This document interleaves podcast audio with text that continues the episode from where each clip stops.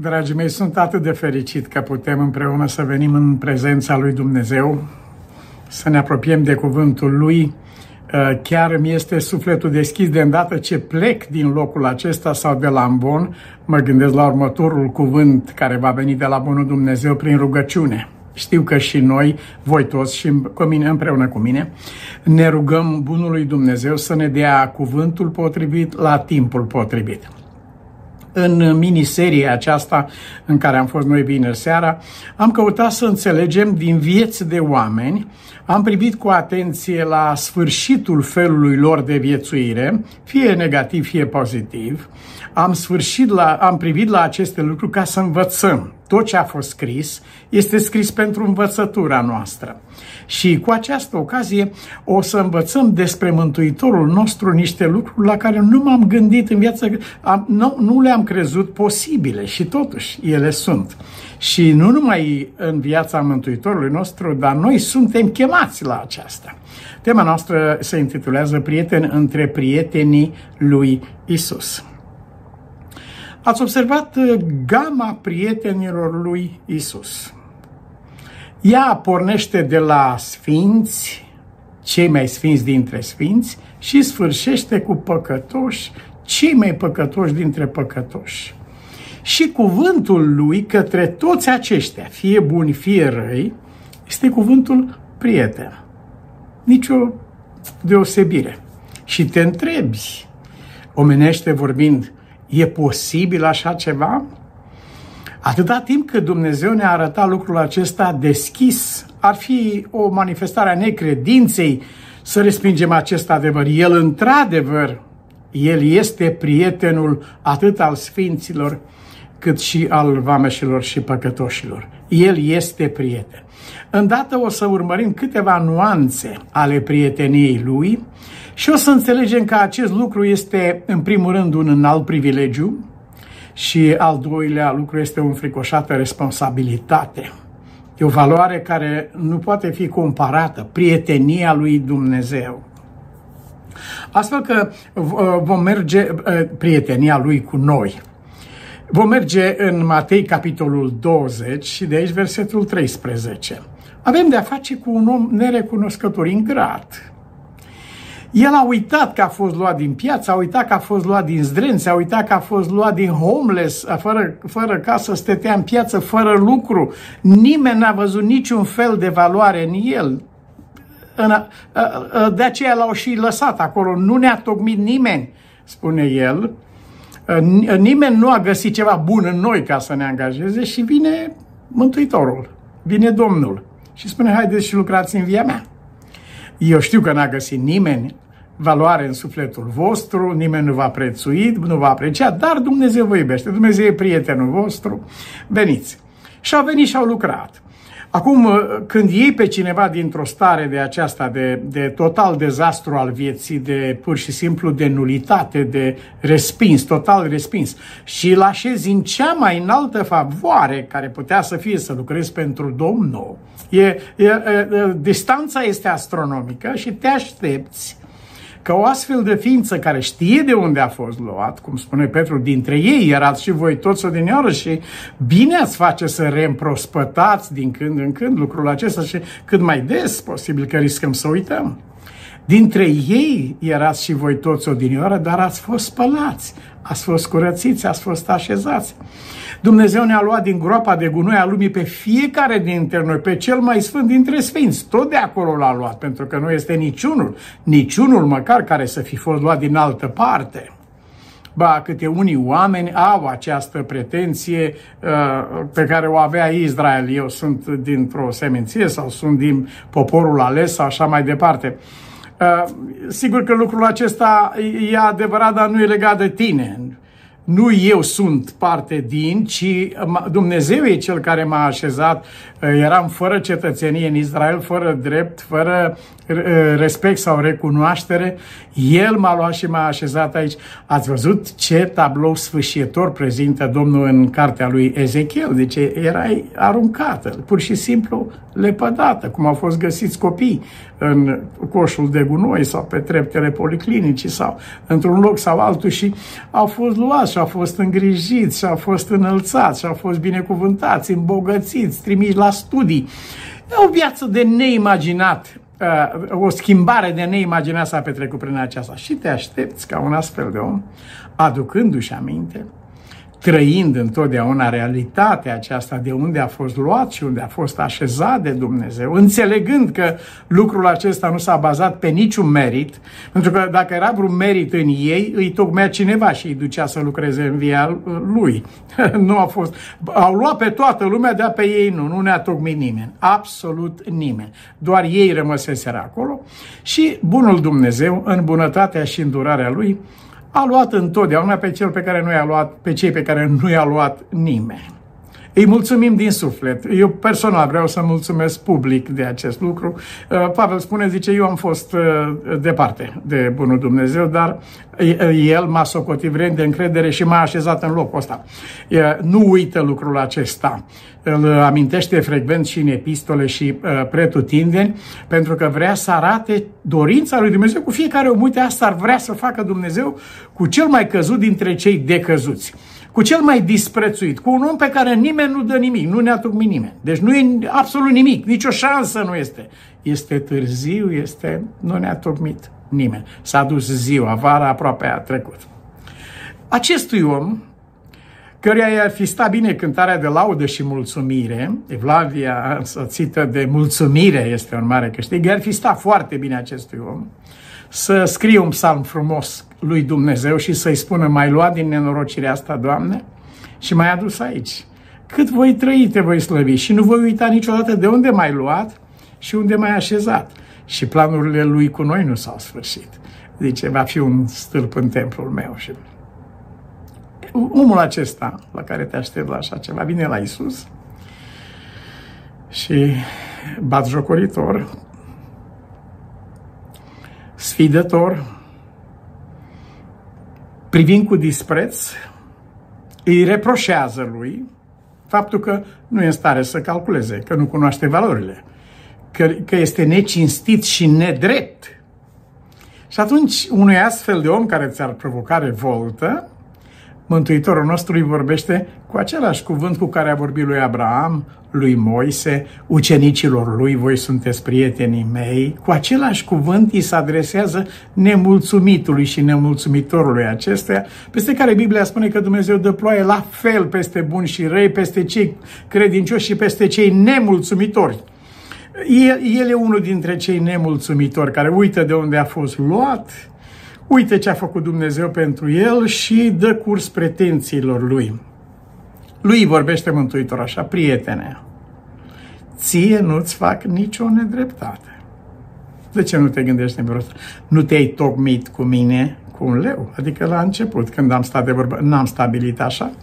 Este cumva ochiul tău rău pentru că eu sunt bun, adică te super pentru faptul că e bun Dumnezeu și cu aproapele tău sau cu aproapele tău.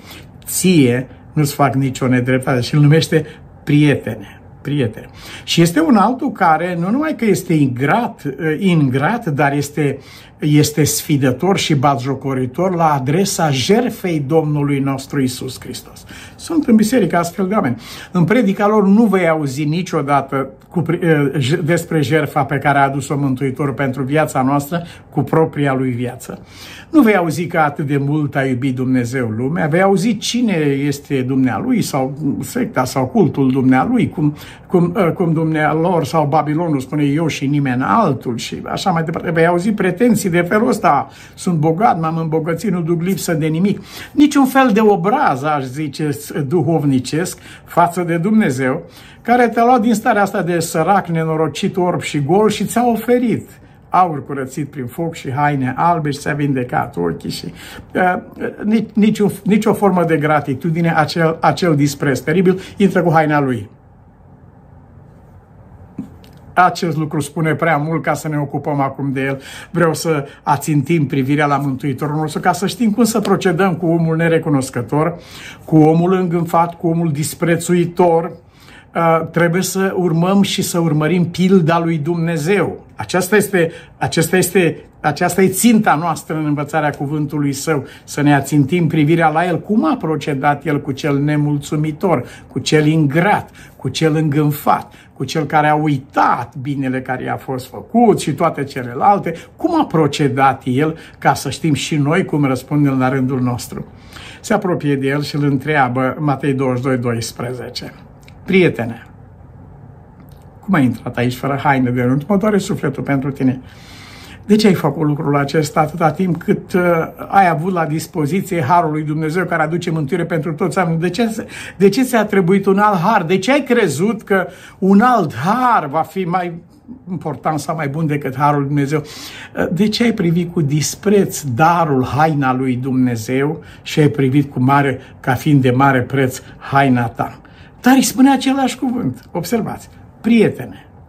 Nu îi spune cât i-am zice noi, firește și pământește, ă, cuiva care se comportă în acest fel sau cum am vorbit noi, cum am lăsat noi în istorie numele unei astfel de persoane. El rămâne ca prieten al Domnului nostru Isus Hristos. Sigur, ă, consecințele alegerilor lui sunt ale lui și sunt inevitabile și urmarea este ă, mizeria sufletească și suferința, ne, ingratul și nemulțumitorul de la vie era cel mai amărât în ziua aceea când ar fi putut să fie fericit pentru că a fost luat din piață unde nu era nimeni, și, dar și-a distrus ziua prin ingratitudinea lui, prin nemulțumirea lui. Să-l lăsăm cu nemulțumirea lui acolo și să ne uităm la acela care i-a spus deschis și direct, prietene, prietenul meu. Și celuilalt, religiosul, Doamne, noi am făcut așa pe dincolo, asta e haina lui, ce a făcut El pentru Dumnezeu. El nu menționează niciodată ce a făcut Dumnezeu pentru El. Nu, decât ce a făcut El pentru Dumnezeu. Am prorocit, am scos demoni, am făcut așa și așa mai departe. La Odisea nu menționează niciodată cine este Dumnezeu. Ce are Dumnezeu pregătit pentru ea. Nu, ea spune numai ce are ea personal. Eu sunt așa, eu sunt așa, eu sunt așa.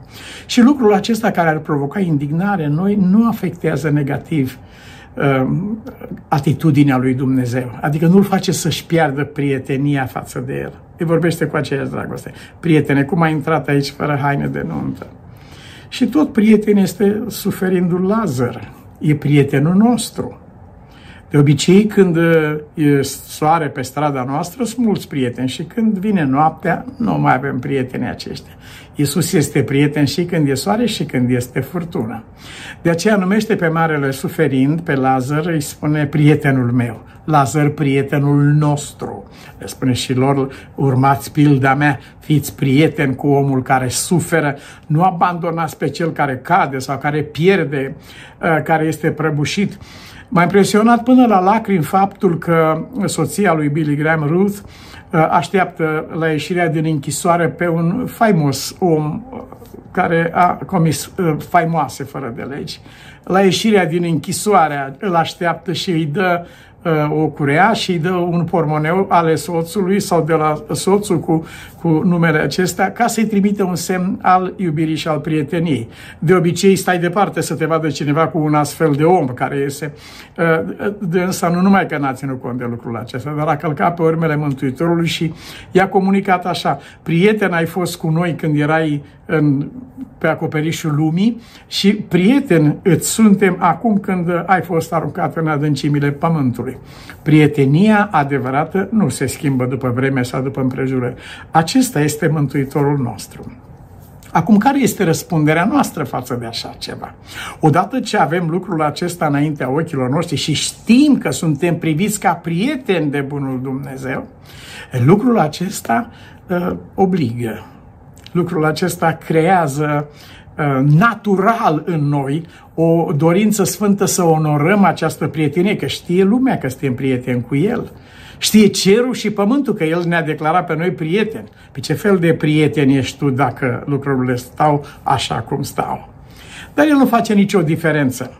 Uh, una dintre cele mai revoltătoare expresii din Scriptură, cea pe care o găsim în Luca la capitolul 7, 34, este un mâncăcios, un băutor de vin, un prieten al vameșilor și păcătoșilor. Așa era. Era prietenul vameșilor și păcătoșilor, dar nu era prieten cu păcătoșenia lor. Și aceștia nu erau orice fel de vame și orice fel de păcătoși, ci așa cum spune Scriptura, erau vame și și păcătoși care de obicei umblau după el, stăteau și ascultau fiecare cuvânt, erau sub transformare, erau în atelierul lui Dumnezeu. Și nu are dreptul nimeni să-și bată joc de o sculptură sau de o pictură sau de o operă de artă care este sub construcție. Nu are voie nimeni să-și bată joc de marele artist de Dumnezeu când lucrează asupra vieții mele și nu a terminat, nu a pus semnătura sau sigiliu, sigilarea lui pe viața mea încă. Se lucrează, lucrează. Oh, ce urât, uite-te ce piatră urât cioplită. Dumnezeu când cioplește are în minte finalul deja. Aici expresia aceasta a pierdut din vedere faptul că el nu era prieten cu păcătoșenia lor. Cei care au vorbit aceste cuvinte erau afectați de lucrul acesta și îi invidiau pe păcătoșii aceștia. Erau mult mai aproape de păcătoșenia lor decât de păcătoși. Vinovați de aceleași păcate, cum s-a dovedit în, în mai multe împrejurări. Acestea însă pălesc, toate aceste clase pălesc Uh, atunci când uh, ne întâlnim cu un alt exemplu pe care îl găsim în Matei, capitolul 26, versetul 50. Iisus i-a zis, știți cui, lui Iuda, prietene, ce ai venit să faci, fă. Atunci oamenii aceia s-au apropiat, au pus mâinile pe Iisus și l-au prins. Pentru asta a venit să rădeci. Ce ai venit să faci? Fă. Dar uitați-vă, prietene, am înțeles să numești prieten pe nemulțumitul și nemulțumitorul, să, mulțumești, să numești prieten pe îngânfatul spiritual, care cu haina lui și uh, să numești prieten pe ucenicii tăi care sunt la masă, dar să numești prieten pe vânzătorul acesta, pe ucigașul acesta. Chiar dacă uh, chiar aceste două expresii le găsim noi una lângă alta, atunci când cuvântul lui Dumnezeu pune distinția aceasta în Matei, capitolul 26, tot aici suntem, în versetul 48, Biblia spune, vânzătorul le dăduse semn. Vânzătorul era aceeași persoană cu prietenul despre care vorbea Isus. Păi, ori e vânzător, ori este prieten. El, pentru el, Isus era ceva de vânzare. Pentru Iuda. Iuda pentru Isus era prietenul. Pe Iisus nu l-a schimbat faptul că acest om i-a vândut sângele pe bani, pe arginți. Unde poate merge mai jos cineva? Dacă e un nemulțumitor, dacă e un îngânfat, orice altceva, merge până unde merge, dar aici să vinzi sângele cuiva și prietenia lui față de el nu este afectată. Prietene, ce ai de făcut, fă repede, i-a răspuns în camera de sus și prietene, fă lucru pentru care ai venit să-l faci. Adică Isus îmbrățișează jerfirea. El este gata de punctul acesta. Dar lucrul cel mai zguduitor constă în faptul că el rămâne neschimbat sub această de neimaginat provocare. Scriptura spune că e un vânzător. Vânzătorul. S-a făcut vânzător. Nu a fost făcut de nimeni. S-a făcut el vânzător. Așa spune Biblia. Dar aceasta nu a afectat și nu a schimbat pe Isus în uh, prietenia lui Isus față de el în niciun fel. Isus a păstrat aceeași iubire față de el ca în ziua în care l-a primit, ca în ziua în care i-a predat cuvântul, ca în toate aceste zile și nu puține au fost ocaziile în care acest suflet care și-a pus capăt în final nu puține au fost ocaziile în care cu prietenia aceasta sfântă Iisus a așezat oglinda discret în fața sufletului ca el să vadă, să știe, să cunoască, să înțeleagă, să-și dea seama încotro merge, de atâtea ori cu atâta finețe. Însă nenorocirea sufletului omenesc este mândria cu care se împietrește el în timp. Și cum scrie în cartea lui Daniel, s-a împietrit Duhul până la mândrie. Și în momentul în care este confruntat în cea mai iubitoare manieră posibilă, prietene, dincolo de aceasta nu poate fi nimic. Este un prieten care ține la tine mai mult decât un frate. Este cuvântul pe care l-a spus Dumnezeu Sfinților. Și Apostolul Abraham, prietenul meu, și Moise, prietenul meu, și ucenicii, prietenii mei, și voi, prietenii mei. E același cuvânt. E aceeași iubire a lui Dumnezeu care îl înconjură pe omul acesta în aceste de, de neconceput clipe. Acesta este Isus. Fiecare dintre noi ne găsim în această situație. Nu este niciunul care să facă excepție, niciunul măcar.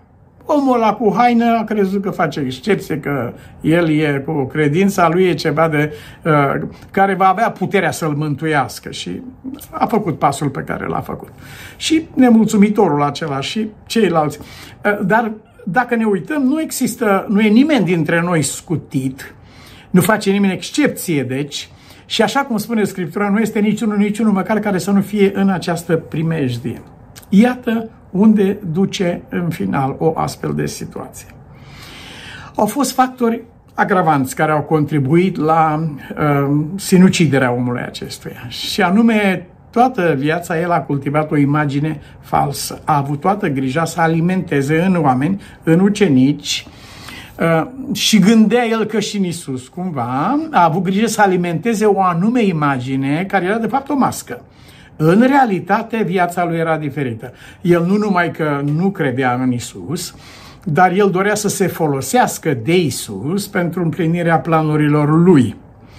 Așa cum cineva se folosește de biserică, de religie, de credință, să se căsătorească sau să facă rost de bani sau de, de un motiv de, sau de, de un altul, a se folosi de Dumnezeu, a-L transforma pe Dumnezeu în ceva de care te folosești în loc să uh, primești planul pe care îl are Dumnezeu pentru viața ta și uh, o nobleță mai înaltă chiar nu se poate.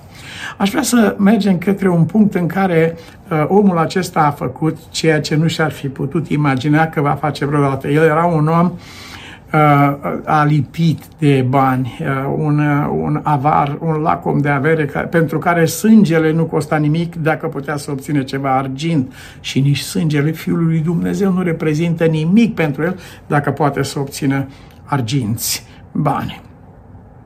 E adevărat că nu l-au chemat preoții la ei vino până la noi să vorbim ceva sau au trimis un text message, vezi că ne întâlnim în cutare loc și uite, ca să punem la cale niște lucruri. Nu l-au chemat ei. S-a dus el. Nu era prima dată când se ducea și păstra această uh, subterană legătură cu, cu Iuda, preoți. Păstrau această legătură subterană, ce circula cu informații, ce s-a mai vorbit la ucenici, uh, se ducea la preot. Preoții monitorizau mișcările lui Isus pe baza informațiilor care le aducea el. Dar aici observăm că el ia inițiativa și spune ce-mi dați ca să vi-l dau în mâini. Și ei s-au sfătuit, au făcut un comitet au, și-au votat suma de 30 de arginți uh, să-i dea lui Iuda, cu care se plătea un slujitor, un rob, cum se numea atunci, sau un sclav. Însă aici nu era vorba de așa ceva. Ei n-aveau de gând să ia pe Isus să-l facă slujitor la templu, ci ei erau într-o tranzacție pentru viața lui. Iuda a vândut ce nu era al lui. Nimeni nu poate vinde pe Dumnezeu. Bine, dar a vândut totuși. Da. Păi cine vinde pe Dumnezeu, de fapt s-a vândut pe sine. Asta a făcut tot. Sigur că este atât de încețoșat lucrul acesta că un om care intră într-o astfel de atmosferă nu mai distinge. Dar acum când privim în Scripturi ne dăm seama că de fapt, având în vedere finalul acestor lucruri, el n-a vândut pe nimeni. N-ai cum să vinzi ce nu e al tău. El s-a vândut pe sine însuși. Dar cum rămâne cu cumpărătorii? De obicei le spun tinerilor uh, sau persoanelor cu care am sfătuire, ne, ne sfătuim, ne rugăm împreună pentru situații de familie, de relații și așa mai departe, uh, ne rugăm împreună și sunt oameni care își, uh, își trăiesc durerile, căderii, am căzut și au tendința să blameze, să spună, uite, am fost provocat, am fost ispitit, am fost... Nu, ai cumpărat ai cumpărat. Ți s-a făcut o ofertă și ai cumpărat. În cazul nostru, Iuda face oferta. Și preoții și mai mari preoți religioși și vremii sunt așa de, așa de religioși, așa de credincioși că în momentul în care Iuda aruncă prețul argintului înapoi în templu, ei sunt așa de credincioși că nu pot să-l pună în visteria templului, nu putem să punem aici că e preț de sânge. Atunci au cumpărat ogorul acela. Deci nu puteți să puneți banii ăștia în visterie, vai ce credincioși oameni, dar de luat banii ăștia din contul bisericii și uh, uh, ucis, plăti sânge sângele lui Isus cu banii aceștia, asta se poate, să puneți acolo nu, dar ca să faceți tranzacția aceea se poate. Observați tragedia uh, care este în spatele acestei perversități a spiritului uman, prefăcătoria aceasta, uh, viața aceasta dublă, aparența, imaginea aceasta. Așa apăreu ei de credincioși, vai, nu putem să facem asta. Nu avem voie să-i punem în, în, trezor, în trezoreria bisericii sau a templului, că sunt niște bani luați așa pe dincolo cu tare. Dar îi, îi dăm acolo, vai ce credincioși oameni, dar de unde au fost banii ăștia luați până la urmă? Cine a votat banii aceștia? De, de venit de acolo se poate, de întors acolo nu se poate. Aici duce drumul fățărniciei teribile. E adevărat că Iuda și-a împletit singur ștreangul cu fiecare nouă înșelăciune în care a trăit, cu fiecare nouă imagine care nu era adevărată despre el, cu fiecare act de necredință și de sfidare, până acolo încât îi se spune tu ești omul acela, unul dintre voi mă va vinde, uh, dar refuză să răspundă acestui apel al lui Dumnezeu. Atât de bine este uh, pictată imaginea lui falsă, reputația lui, încât toată lumea crede că este, este cel mai mare binefăcător, este reformator, este revoluționar, este luptător pentru ce trebuie. Nimeni nu înțelege termenul unul dintre voi mă va vinde. Domne, știi românește, știi ce înseamnă a vinde? Uite, mă vinde pe mine. Nu, nu înțelege nimeni. Pentru că niciodată nu puteau să asocieze așa ceva cu el, așa de, de, de, de puternică imagine își crease el în inimile acestor ucenici care erau acolo. Aceasta nu, nu salvează pe nimeni. Chiar dacă cineva ar fi înșelat tot pământul până la urmă, așa cum a spus uh, Moise, păcatul îl va ajunge. În uh, ștreangul pe care l-a făcut el și el singur l-a împletit, uh, erau fire la care au contribuit preoții. El singur l-a plătit, dar nu fără ajutorul lor. Ei aveau o contribuție acolo. Iubiții mei, chemarea pe care ne adresează nouă Dumnezeu este legată tocmai de acest lucru. Să nu uităm nicio clipă că suntem priviți ca prieteni de Dumnezeu. El e prietenul, pentru El noi suntem prieteni, indiferent, s-ar putea să înjurăm de Dumnezeu, de Mântuitorul, de Hristos sau de alte lucruri. E posibil să facem așa ceva. S-ar putea să fim plini de ură împotriva lui Dumnezeu până acolo încât am fi vrut să îi fie luată viața dacă era posibil, să nu mai fie Dumnezeu, să negăm pe Dumnezeu. E posibil. El însă ne va rămâne nou pentru totdeauna bunul și marele nostru prieten. În final, Iuda recunoaște că a vândut. Sunt vânzător, recunoaște. Problema nu este că a vândut, nu se pocăiește pentru că a vândut, ci se pocăiește pentru că sângele pe care l-a vândut este nevinovat. Își dă seama. Pocăința lui însă constă în judecata, în uh, sentința și în executarea sentinței pe care el le-a provocat asupra lui Isus. Nu este nicio nedreptate în faptul că se întâmplă ce se întâmplă acolo. Și triangulul acesta nu este al lui Dumnezeu care spânzură pe Iuda, nici al vreunui om, ci este propriul lui păcat. Păcatul vostru vă va ajunge. În același fel, lucrează pentru fiecare dintre noi darul prieteniei lui Dumnezeu. Te ajunge, te prinde, te cuprinde, te închin lui Dumnezeu datorită acestui dar și ținând în minte totdeauna că ești privit de Dumnezeu ca prieten, nu ca un... Nu. Pentru Dumnezeu tu ești prietenul lui, te rogi din sufletul tău, așa cum o să ne și rugăm împreună, Doamne Dumnezeul nostru, ajută-mă să te văd și eu cu aceiași ochi cu care mă vezi tu pe mine. Tu vezi un prieten în mine și în fiecare dintre noi. Ajută-ne ca și noi să vedem în tine, în Domnul Hristos, marele nostru prieten. Fie binecuvântat numele Tău în veci. Amin.